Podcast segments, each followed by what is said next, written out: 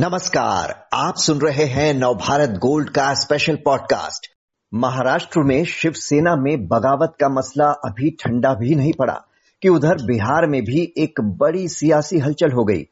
बिहार विधानसभा चुनाव में पाँच सीटें जीतने वाली एआईएमआईएम के चार विधायकों ने आरजेडी का दामन थाम लिया। उत्तर भारत की राजनीति में अपने कदम जमाने की कोशिश में जुटे एआईएमआईएम प्रमुख असदुद्दीन ओवैसी के लिए ये कितना बड़ा झटका है और बिहार की राजनीति पर इसका क्या असर दिखेगा, जानने के लिए बात करते हैं नवभारत टाइम्स लखनऊ के रेजिडेंट एडिटर नदीम से। नदीम जी, ये सब अचानक हो गया जिसकी भनक ओवैसी जी को भी नहीं लगी या इसकी सुगबुगाहट बिहार की सियासी हवा में कई दिनों से चल रही थी। क्या वजह दिख रही है इन विधायकों के पाला बदलने की?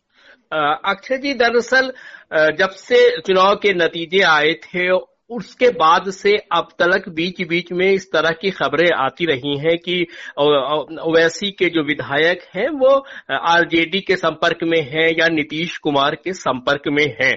बीच में नीतीश कुमार जी के संपर्क में होने की बात भी कही गई थी, क्योंकि ये, इन विधायकों में से कुछ ने नीतीश कुमार जी से मुलाकात भी की थी और बाद में उनकी ये सफ़ाई आई कि वो मुख्यमंत्री हैं नीतीश कुमार, इसलिए हम लोग उनसे मिलने गए थे।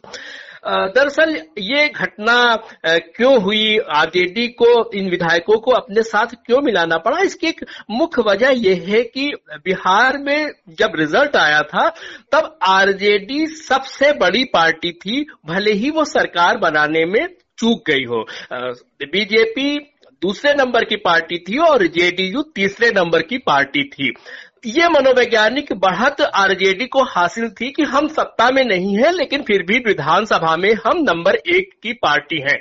पिछले दिनों बीजेपी ने अपने एक सहयोगी दल के चार विधायकों को अपने साथ, अपने पाले में कर लिया, बीजेपी में शामिल कर लिया।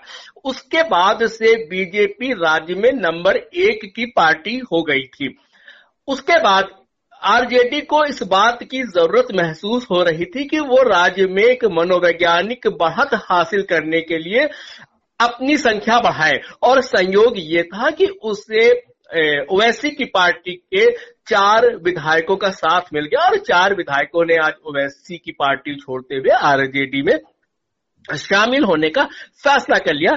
लेकिन इससे जो वहाँ की नीतीश कुमार की सरकार है, उस पर कोई असर नहीं आने वाला है, क्योंकि संख्या बल में बहुमत के आधार पर अभी उसको बहुमत हासिल है नीतीश कुमार की सरकार को। लेकिन एक मनोवैज्ञानिक बढ़त आरजेडी के हाथ में फिर से आ गई है कि वो राज्य विधानसभा में नंबर एक पार्टी है। जी, आरजेडी के लिए एक बड़ी मनोवैज्ञानिक बढ़त, क्योंकि बिहार चुनाव में पाँच सीटें जीतकर एक मज़बूत उपस्थिति दर्ज कराई थी एआईएमआईएम ने। ये तक कहा गया था कि एआईएमआईएम ने आरजेडी का ही बड़ा नुकसान किया है। उसके बाद ओवैसी साहब ने भी मुस्लिम वोटर्स से न सिर्फ़ बिहार बल्कि यूपी में भी कहा कि सपा और आरजेडी के बजाय उन्हें चुने।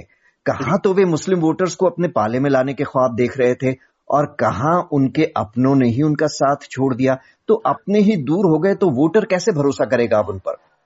बेशक ओवैसी साहब कई बिहार में जब उन्होंने चुनाव जीता था, पाँच विधायक जीते थे तो उनको एक बहुत ज़्यादा मीडिया हाइप मिली थी और ये कहा जाने लगा था कि कि वो एक नए मुस्लिम फेस बनकर उभर रहे हैं। लेकिन हमने उस वक्त भी ये कहा इस बात को रेखांकित किया था कि ओवैसी साहब को जो पाँच विधायकों के ज़रिए विधानसभा विधा, बिहार विधानसभा में जीत मिली है वो विधायक उनकी मूल पार्टी के कार्डर बेस नहीं है। उनमें से ज़्यादातर जो पाँच में से कम से कम चार विधायक ऐसे हैं जो कि अलग अलग पार्टियों में एक लंबे वक्त से राजनीति कर रहे थे। और उनको उस वक्त टिकट नहीं मिला और उन्होंने ओवैसी की पार्टी से टिकट ले लिया।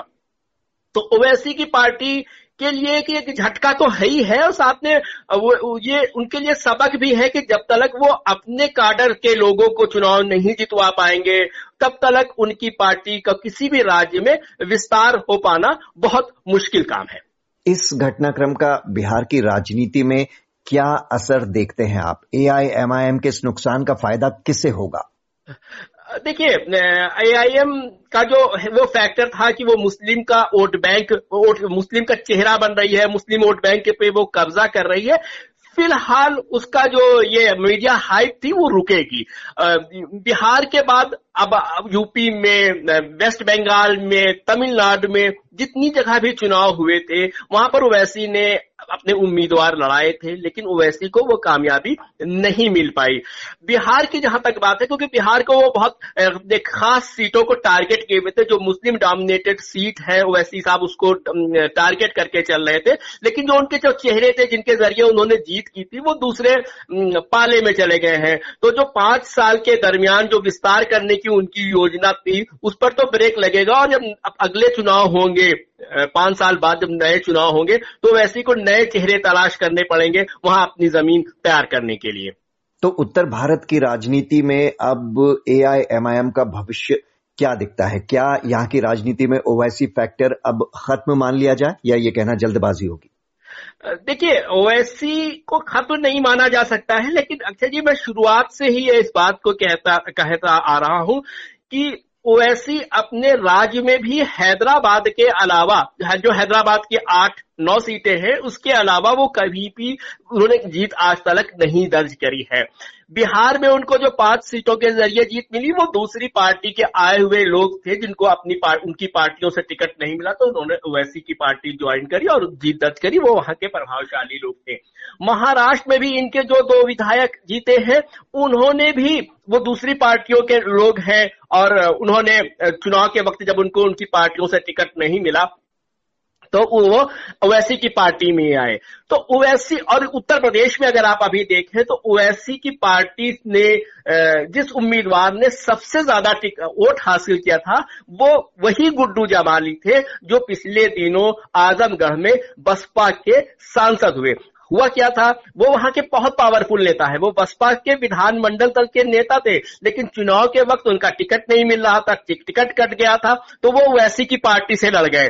अगर वो जीत जाते तो वो ओवैसी के तकनीकी रूप से वो ओवैसी के विधायक कहे जाते हैं, लेकिन उनका अपना प्रभाव था। और वही उन्होंने दिखाया भी कि विधानसभा, लोकसभा के उपचुनाव में वो बीएसपी के फिर से उम्मीदवार बने और सांसद बन गए।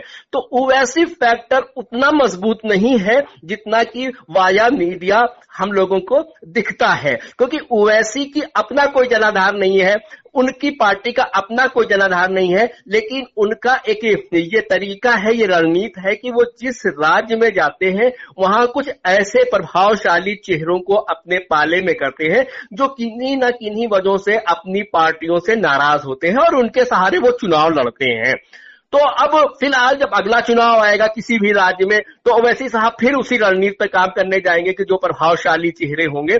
उन और जिनको टिकट नहीं मिल रहा होगा, वो उनके पास पाले में आएँगे, उनको टिकट दे सकते हैं। लेकिन 24 फोर इंटू सेवन या आप तीन सौ पैंसठ दिन की राजनीति दूसरे राज्यों में वैसी साहब की नहीं है। और उनकी तो अपने राज्य तेलंगाना में भी नहीं है। तो इसलिए ये कहना कि वैसी साहब कोई बड़ा फैक्टर है या वो फैक्टर कमज़ोर हुआ है, वो मैं उचित नहीं समझता हूँ। बहरहाल बिहार में पाँच में से चार विधायकों का साथ छोड़ देना एआईएमएम के लिए बहुत बड़ा झटका है। उत्तर भारत में पैर जमाने की पुरजोर कोशिश कर रही है। नदीम जी बहुत बहुत शुक्रिया आपका इस एनालिसिस के लिए। शुक्रिया।